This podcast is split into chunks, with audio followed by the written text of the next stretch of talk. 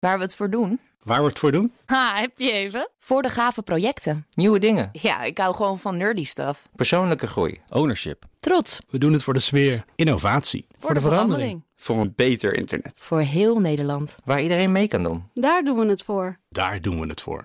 Waar doe jij het voor? Kom werken voor KPN en groei op jouw manier. Check de actuele vacatures op het gebied van data, security, development en networking op jobs.kpn.com/tech. BNR Digitaal wordt mede mogelijk gemaakt door Orange Cyber Defense. Orange Cyber Defense. Build a safer digital society. BNR Nieuwsradio. Digitaal. Herbert Blankenstein. Welkom bij BNR Digitaal. Let op als je een drone hebt. De regels om daarmee te vliegen veranderen binnenkort. Bespreken we straks met Parsifal Hofland, oprichter van Dutch Drone Academy. Welkom alvast, Parsifal. Dankjewel, Herbert. En we beginnen met de hack op de gemeente Hof van Twente. Hackers hebben daar flink wat data vernietigd en zeker 40 terabyte aan gemeentelijke backups versleuteld. Dave Maasland, directeur van beveiligingsbedrijf ISET Nederland. Welkom. Hoi, Herbert. De hackers zouden via een brute force aanval op het remote desktop protocol binnen zijn gekomen. Uh, dat is dus wachtwoorden raden. Ja, ik kan het niet veel spannender maken dan dat. Uh, wachtwoorden raden, wachtwoordenlijst er tegenaan houden. Net zo lang inloggen totdat je het goede wachtwoord hebt. En dat ja. is, uh, ja, na alles wat lijkt, nu erop lijkt, is dat succesvol geweest. En wat zegt het dat dat is gelukt? Betekent dat zwakke wachtwoorden?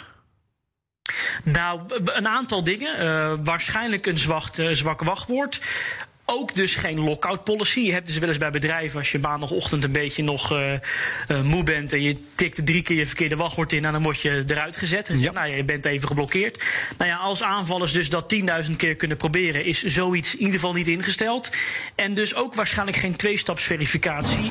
En waarschijnlijk rechtstreeks uh, waren deze systemen benaderbaar vanaf het internet. Dus jullie, ja, jullie collega's schreven van het FD, gehackte gemeente had digitale achterdeur openstaan. Ja, misschien moet je zelfs wel zeggen dat ze de digitale voordeur hadden openstaan. Ja. Oké, okay, dat is dus niet zo best. Uh, ander punt, de backups zijn nu versleuteld. Betekent ja. ook dat men daar van buitenaf bij kon. Wat zegt dat over de backup-strategie? Ja, we zien het gewoon helaas wel vaker dat backups gewoon intern bereikbaar zijn. Dus vanaf hetzelfde netwerk niet gescheiden op die manier. Dus ja, ook de backup-strategie is gewoon niet optimaal geweest. En dat is wat deze hele casus wel een beetje aan het uitwijzen is. Dat het, uh, ja, ik geloof dat de burgemeester het zelf ook een nachtmerrie noemde. En dat is het ook gewoon. Ja. Het is zoals het nu eruit ziet, gewoon een nachtmerrie. Ja, ja, ja. Als het gaat om uh, wachtwoorden, weten we de principes langzamerhand wel. Hè? Sterke mm -hmm, wachtwoorden ja. en uh, aan niemand vertellen en Precies. weet ik veel wat. maar wat, hoe zit het met backups? Hoe moet je backups verstandig opslaan? Nou, het belangrijkste is in ieder geval denk ik om, een, uh, om met verschillende scenario's rekening te houden. Kijk, het draait ook allemaal om uh, gebruiksvriendelijkheid. Dus je moet ook zorgen dat het allemaal werkbaar is. Maar het is natuurlijk wel handig, zeker als je gemeente bent, om na te denken... moeten we niet ook zeg maar, de backups ergens offsite opslaan? Je ziet zelfs sommige organisaties toch ook weer kijken naar backups op tape... wat zeker voor kritische systemen helemaal geen gekke gedachte is. Mm -hmm. Maar ja, Herbert, er is nog één grote ontwikkeling waar ik me veel meer zorgen om maak... is dat de meeste ransomware groeperingen op dit moment, uh, die stelen ook de data. En die zeggen, nou, ook al heb jij een backup, hartstikke leuk. Als je niet betaalt, uh, ja, dan uh, maken we het alsnog allemaal, publiceren we het online. En wat ik ja. van de Volkskrant begrijp, in het artikel van Huip, is dat ook wat deze criminelen gedaan hebben. Ze hebben de data ook gestolen. Ja, Huip is trouwens Huip Modderkolk, de verslaggever oh, sorry, van de. Ja, ja, ja. ja um, ze hebben die data gestolen. Um, zou, ja, weet ik uh, niet, wat, wat zou het voor gevaar inhouden als we die publiceren? Dan be belanden er uh, privégegevens van burgers op straat, neem ik aan. Ja, er zijn allerlei scenario's mogelijk. Ik heb dus even gekeken naar wat, wat gezegd is, wat uitgelekt is. Uh, de hele crediteuren, debiteuren uh, administratie, financiële administratie, uitkeringsaanvragen, vergunningsaanvragen, de hele projectadministratie die erbij stond. Het zou me natuurlijk niet verbazen als er paspoorten ergens bij hebben gezeten. Dat laatste is een beetje speculatie, maar dat zou zomaar kunnen. Dus zeer privacygevoelige gegevens aan de ene kant, maar ook wel, ja, denk ik toch wel hele interessante gegevens afspraken. Wie heeft met wie gesproken? Waar gaat er geld in die gemeente? Dus ik kan me voorstellen dat de gemeente hier echt kopzorg over heeft. Ja, dus het gaat niet alleen om dat de gemeente nu niet functioneert, want dat is punt 1. Hè. De, de ja, gemeentelijke ja. data zijn niet bereikbaar. Ja, maar ook nog eens een keertje dat die data openbaar zouden kunnen worden.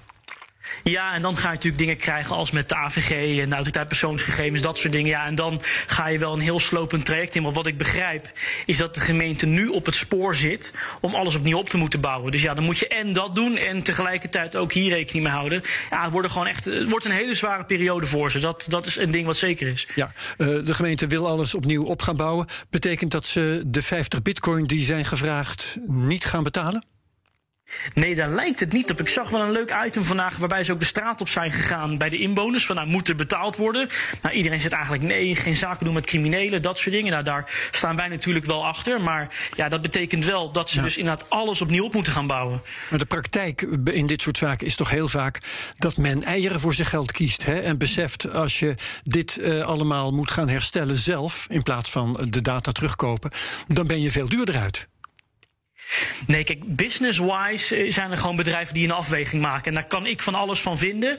Maar als ik een ondernemer ben met mijn rug tegen de muur en ik heb een keuze failliet gaan of betalen, uh, dan is er natuurlijk ook begrip dat sommigen betalen. Maar ja, bij een gemeente ligt dat net even wat anders. Niet hun eigen geld, niet het geld van een ondernemer. Uh, en de vraag is ook, ja, wat, wat lost het op? Ze hebben de data ook gestolen. Nou, die publiceren ze dan nu niet, maar misschien volgend jaar wel. Zijn ze nog in het netwerk actief? Dus ja, ik geloof nu dat NIVR daar onderzoek aan doen is. Dus ja, die zullen natuurlijk ook alles op alles zetten om, uh, om dat uit te sluiten. Maar ja, er zijn niet zoveel opties. En ik denk ook dat betalen eigenlijk geen echte reële optie is voor ze. Nee, maar is, um, alles, dat is, is alles vanaf de grond af opbouwen dat dan wel? Want uh, jemig, uh, als, er, als er geen backup is, je kunt niet alle, het hele gemeentelijke archief opnieuw verzinnen of zo. Nou, het, ja, wat, wat mij een beetje duizelt aan deze zaak, van op de een of andere dag bestaat zo'n gemeente digitaal niet meer. Nee. Dat is eigenlijk wat, wat er gebeurt. Dus ja, kan dat? Ja, mijn antwoord zou haast zijn: het, het, het zal wel moeten. Ze zijn verslagen eigenlijk. Zo moet je het gewoon zien. Je bent, als iemand zo diep in je netwerk zit, alles kapot heeft gemaakt, hoge rechten, ja, dan is het vaak gewoon game over. Ja, maar goed, ik, ik, uh, het tart ook mijn voorstellingsvermogen. Ze moeten bij wijze van spreken, stel ik me voor, alle burgers aanschrijven om weer eventjes. Uh, waar bent u ook weer geboren en zo? En ja, waar woont u? Iemand in, in, mijn omgeving maakte een grap over een volkstelling wat plaats moet vinden. Nou, ja. nou goed, de, uh, maar jij dat, dat zijn dingen die door je hoofd spelen. Hoe ga je dit weer opbouwen? Dat is, dat is geen makkelijke taak. En heel praktisch heb ik daar ook nog niet echt een beeld bij. Nee. Um, Jij gebruikt het woord ransomware. Er is ook geld gevraagd. Dat is door de Volkskrant naar boven gehaald. Dit was dus ja. toch gewoon een ransomware aanval. Want het heeft een tijd geduurd voordat het woord viel. Ja, volgens mij is het nog steeds niet echt gevallen. En dat, uh, ik, ik, heb, uh, ik gun het helemaal niemand. Ik stoor me wel een beetje aan de communicatie. In het begin werd natuurlijk meteen gezegd, nou, er zijn waarschijnlijk geen gegevens gestolen. Er zijn geavanceerde methodes gebruikt. Ja, en alles wijst er nu toch Ja, als je op je bek gaat, dat... is altijd de tegenstander heel geavanceerd, hè? Ja, ja, en alles wijst er nu toch op dat, het, uh, dat er gewoon veel fouten zijn gemaakt. En dan, dan is het gewoon, dit soort uitspraken zijn dan in het begin zijn gewoon niet handig om te doen. dat het allemaal geavanceerd was en het had iedereen kunnen overkomen. Ja. En dan, ja, dat, dat, dat, die communicatie is gewoon tot nu toe alles behalve handig. Ja. Heb jij um, vanuit je ervaring in de security ook communicatieadviezen aan slachtoffers van, van uh, zo'n hack of aan mensen, uh, instanties die uh, willen voorkomen dat ze ja. gehackt worden? Hoe doe je dat? Ja, het belangrijkste is uh, uh, een beetje flauw. Maak een plan vooraf. Vooral wie er spreekt, wat diegene dan zegt en vooral wie er niet wat zegt. We hebben echt een belangrijk advies dat je niet altijd de hoogste in command naar voren hoeft te schuiven. Niet meteen de burgemeester ook, bedoel je? Ja, als die namelijk als die niet heel IT-savvy is, kan het ja. soms niet handig zijn. Want die laat zich in een. Uh, dus de, en, en transparantie. Als het kan, ik heb liever dat iemand zou zeggen: joh, we weten nog niks. Dus ik zeg niks. Maar al dingen zeggen als in de eerste of tweede dag: joh, we hebben geen aanwijzing dat er gegevens zijn gestolen. Bij zo'n ransomware-aanval, een technisch iemand, dat weet je niet. Dat kan je niet zeggen op dat moment. Ja. Dus uh, wees transparant, wees voorzichtig, wees duidelijk en hou mensen op de hoogte. En ja, in al die punten, eigenlijk denk ik dat het niet helemaal lekker gaat op dit, ja. op dit moment. Begin uh, juni vorig jaar werd de gemeente Lochem gehackt. Was toen minder ernstig. Ja. Uh, je zou toch denken dat uh, gemeenten elkaar scherp in de gaten houden en leren van elkaars fouten. Hè? En nu heb je notabene de buurgemeente die nog harder op zijn gezicht gaat. Hoe kan dat? Ja, het is wel, het is wel zorgelijk. Uh, ik zei al, ik, ik gun het niemand, maar we moeten toch wel een keer beseffen dat dit kan niet meer. In anno 2020 uh, op deze ja. manier zoiets bazaals, dit kan niet meer. En je zou zeggen, hier moet ook met allerlei initiatieven, GGI Veilig, NCSC, iedereen al dit kunnen scannen. Dus een echte verklaring heb ik niet, maar het is dus wel een feit. Ik geloof nooit dat alleen Hof van Twente hier nog een uitzondering op was. Ik nou ja, Dave, als ik, als ik uh, eventjes uh, aan de andere kant mag gaan staan. Ja, ja, Vandaag wordt bekend dat ook een beveiligingsbedrijf als FireEye is gehackt. Dan zeg je toch, hé, hey, het kan de beste overkomen. Wat moeten beveiligingsbedrijven nu wijzen naar overheden? Ja, kijk, Badde Haren kan ook in elkaar geslagen worden. Maar die heeft dan wel iemand anders in de ring staan natuurlijk.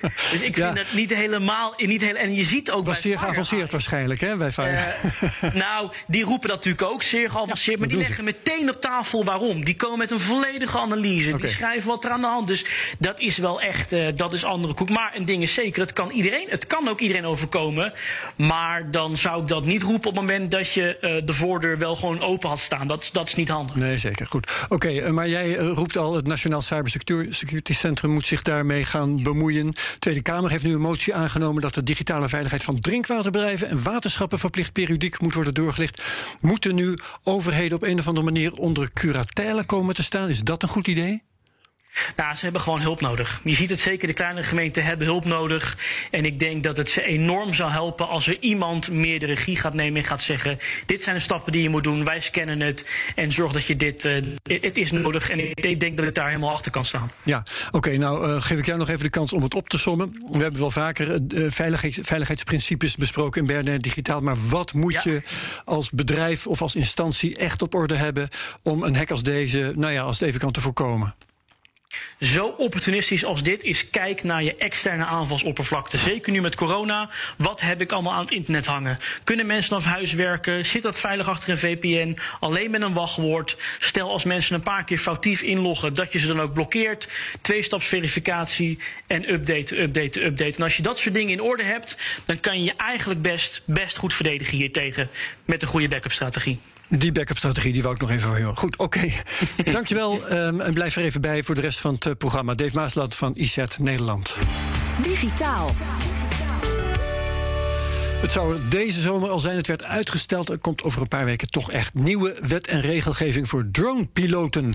En of je nou professioneel, hobbymatig of recreatief vliegt, als je drone meer weegt dan, luister goed, 249 gram, dan moet je op zijn minst een theorie-examen doen. Maar dan ben je ook dronepiloot. Bij ons is Parsifal Hofland, oprichter van Dutch Drone Academy. Hoi Parsifal. Ah ja, wat goedemiddag. Um, wat zijn, uh, ja, probeer het kort te houden, de grootste veranderingen ja. ten opzichte van de huidige regels die we krijgen? Nou, even, even een kleine correctie. Het is minder dan 250 gram. Uh, dus het mag 249,8 zijn. Gelukkig. Um, ja, dan, maar dan val je inderdaad in, de, in, in een bepaalde categorie. Ja. Um, Even nog wel leuk om uh, voor dat item uh, waar Dave het over had. Je hebt ook met die drones natuurlijk te maken met beveiliging. En er was recent nog een zaak waarbij Um, digitaal uh, mobiele data gehackt was vanuit drones die de oogst van een bepaald gewas aan het controleren waren. En met die data werd gespeculeerd op de koers van de oogst. dus daar zie je dat ook in de lucht uh, het beveiligen van je data ook uh, een essentiële rol gaat spelen. Okay, dan gaan we Dave zo nog even over raadplegen. Maar ja. ik wil eerst die regels van jou horen. Kom maar op. Tuurlijk, tuurlijk. Nee, vandaag de dag heb je eigenlijk twee smaken. Je bent of een groot bedrijf, um, een Airpass Operator Certified bedrijf. En dan heb je een operationeel handboek en alles nog er, erbij. als drone heb je twee, als dronepiloot heb je twee mogelijkheden. Uh, je bent een gebreveteerde piloot waarbij je met grote drones kan vliegen. Of een, een, een semi-grote drone tot 4 kilo mag je vliegen. Die opleidingen zijn zo rond de 6 tot 800 euro. En er is een, natuurlijk een verbod op het beroepsmatig vliegen zonder vergunning in Nederland. Nou, 31 december gaat het allemaal veranderen. Ten eerste, uh, alle landen krijgen dezelfde droneregels. Dat is heel belangrijk, want nu moet je in elk land apart je papier halen. Dat houdt multinationals volledig tegen om innovaties uh, te maken en groot te investeren op onbemande luchtvaart. En er is heel veel in te doen. Ja, um, dus andere, als ik straks voor mijn consumentendrone mijn drone brevet haal, ik woon toevallig ja. dicht bij Duitsland, dan kan ik ook, ook over de grens kan ik een potje gaan vliegen. Precies, je mag in alle lidstaten van de Europese Unie dan uh, terecht. Er zijn wel kleine af, uh, afwijkingen per land, dus uh, check altijd even de lokale luchtvaartautoriteit. Bijvoorbeeld in een land als Malta mag je niet hoger dan 60 meter vliegen vanwege het feit dat er zo weinig ruimte is en veel luchthavens. Maar goed, het, het verschil uh, tussen beroepsmatig vliegen en hobbymatig vliegen vervalt ook helemaal. Dus het leuke is, ik, ik kan een opleiding doen uh, en ik word uh, in een bepaalde klasse ingedeeld. En ik kan gewoon morgen aan de slag als makelaar zijnde, noem maar op, een mooi filmpje ja. maken. En nu is dat een probleem, als je dat dus beroepsmatig doet zonder vergunning, dan hangt je een flinke boete boven het hoofd. En dat kan wel oplopen zelfs tot, tot 8200 euro. Ja. Gaat er, nou, gaat er nou per saldo meer mogen of juist minder met de nieuwe regels in januari? Veel meer, veel meer. Er gaat meer mogen. Ja, Noem eens iets wat, dat nu niet mag en straks wel. Nou, bijvoorbeeld uh, als je in de open categorie, in uh, ja, die klassen en die categorieën, dat is even een verhaal apart. Maar goed, uh, dan zou ik zeggen, kijk even op, op dronewijzer.nl. Dat is een gratis toeltje waarmee je makkelijk kan uitzoeken welk certificaat voor jou van toepassing is. Ja. Maar, maar met een drone in de open categorie uh, A1 uh, mag je bijvoorbeeld in de stad vliegen. je mag over mensen vliegen, niet over groepen mensen, maar wel over mensen en over bebouwing. Nou, dat is tot nu toe onmogelijk. Ja, ja, ja. Uh, dus, dus die makelaar die, uh, die denkt, hé, hey, kijk, dat is leuk voor ons. Daar gaan we wat mee doen. Dutch Drone Academy gaat ook volgend jaar de NVM, het, het opleidingsbedrijf ervan, alle makelaars helpen om, om, om daarmee daar binnen hun eigen weg te vinden. Ja. Want voorheen zeiden ze, ja, buiten de bebouwde kom als makelaar, ja, dat is niet zo interessant voor mij. Maar nu is het heel interessant. En ik denk dat het leuk is om te noemen voor, voor iedereen die iets met drones heeft, dat je nou, voor een paar tientjes heb je al je eerste droombevet, je droomcertificaat te pakken. Dus uh, het is ook nog eens een factor 10 tot 20 goedkoper geworden vanaf 31 december. Ja, ja. Hey, wie bedenkt deze regels eigenlijk? Waar komen die vandaan? De regels uh, worden eigenlijk door de lidstaten zelf opgesteld uh, binnen een bepaalde organisatie en dat heet EASA. European Aviation Safety Agency. Die gaat ook over de bemande luchtvaart. En die geeft die regels uit middels verordeningen. En alle landen hebben dan een bepaalde deadline waarin ze die uh, verordening moeten implementeren. En er staan dingen in zoals uh, uh, je, je, moet mensen gelijkwaardige papieren teruggeven voor de papieren die ze hadden. maar er staat ook in vanaf wanneer je mag opleiden. Erkende opleiders in Nederland mogen pas erkend worden vanaf 31 december. ja, en daar zit wel een dingetje. Hmm, ja, um, maar eerst eventjes, hoe is een drone eigenlijk gedefinieerd? Wij dachten op de redactie in de voorbereiding aan modelvliegtuigjes. Verschilt niet zo heel veel. Uh, gelden daar dezelfde regels voor of is dat dan weer anders? Nou, feitelijk is alles wat uh, onbemand bestuurd wordt in de lucht een drone. Dus het is een containerbegrip. Ook een Boeing zonder piloot is meteen een drone. um, maar boven ja, de 250 gram. Ja, ja, ja, en een modelluchtvaart die krijgt wel uh, een aparte positie binnen de nieuwe wet en regelgeving. Waardoor je gewoon op die modelbouwvereniging uh, wel wat meer kan met je drone dan, uh, dan, dan, dan de mensen die zeg maar in het beeld vliegen. Ja, maar straks gaan dus een hele hoop mensen examen moeten gaan doen. Ja. Jeetje, um, wordt dat een geweldige toeloop en, en dringen um, in de examenlokalen? Of hoe moet ik me dat voorstellen? Nou, kijk, het is, uh, het is interessant dat je dat zegt. Want het is voor het eerst dat we in Nederland in kaart gaan brengen hoe groot die markt is. Iedereen roept altijd maar wat, ja, 70.000 drones in Nederland. Hè. Er staat al snel een groot getal bovenaan. Mm -hmm. Maar uh, uh, wat wij nu zien is dat, dat wij hebben altijd ges geschat dat er tussen de 4.000 en de 5.000 dronepiloten zijn in Nederland met een drone van meer dan 250 gram. Um, en uh, tot nu toe hebben zich iets meer dan 1500 mensen bij ons gemeld voor de, voor de eerste opleidingen. Um, en ik denk dat wij uh, zo'n 60% van de markt doen. Dus uh, ik denk dat ik er niet ver naast zit uiteindelijk. Ja. Terwijl er zijn ook schattingen van 25.000. En zijn het moeilijke eisen waar je aan moet gaan voldoen? Ik denk even aan, nou ja, aan mezelf, gemakshalve uh, drone van, ja. ik geloof 1200 gram. Ja. Moet ik aan moeilijke eisen voldoen? Ga ik zakken? Um, nou, het is even studeren. Uh, onze, onze cursus bestaat wel uit zo'n zo'n 15.000, 16.000 woorden. Dus dat is niet niks. Het zijn maar vijf hoofdstukken. Maar denk, denk gewoon aan, aan je vluchtvoorbereiding. Uh, aan, aan, natuurlijk de, de, nieuwe Europese wetgeving. Die moet je kennen.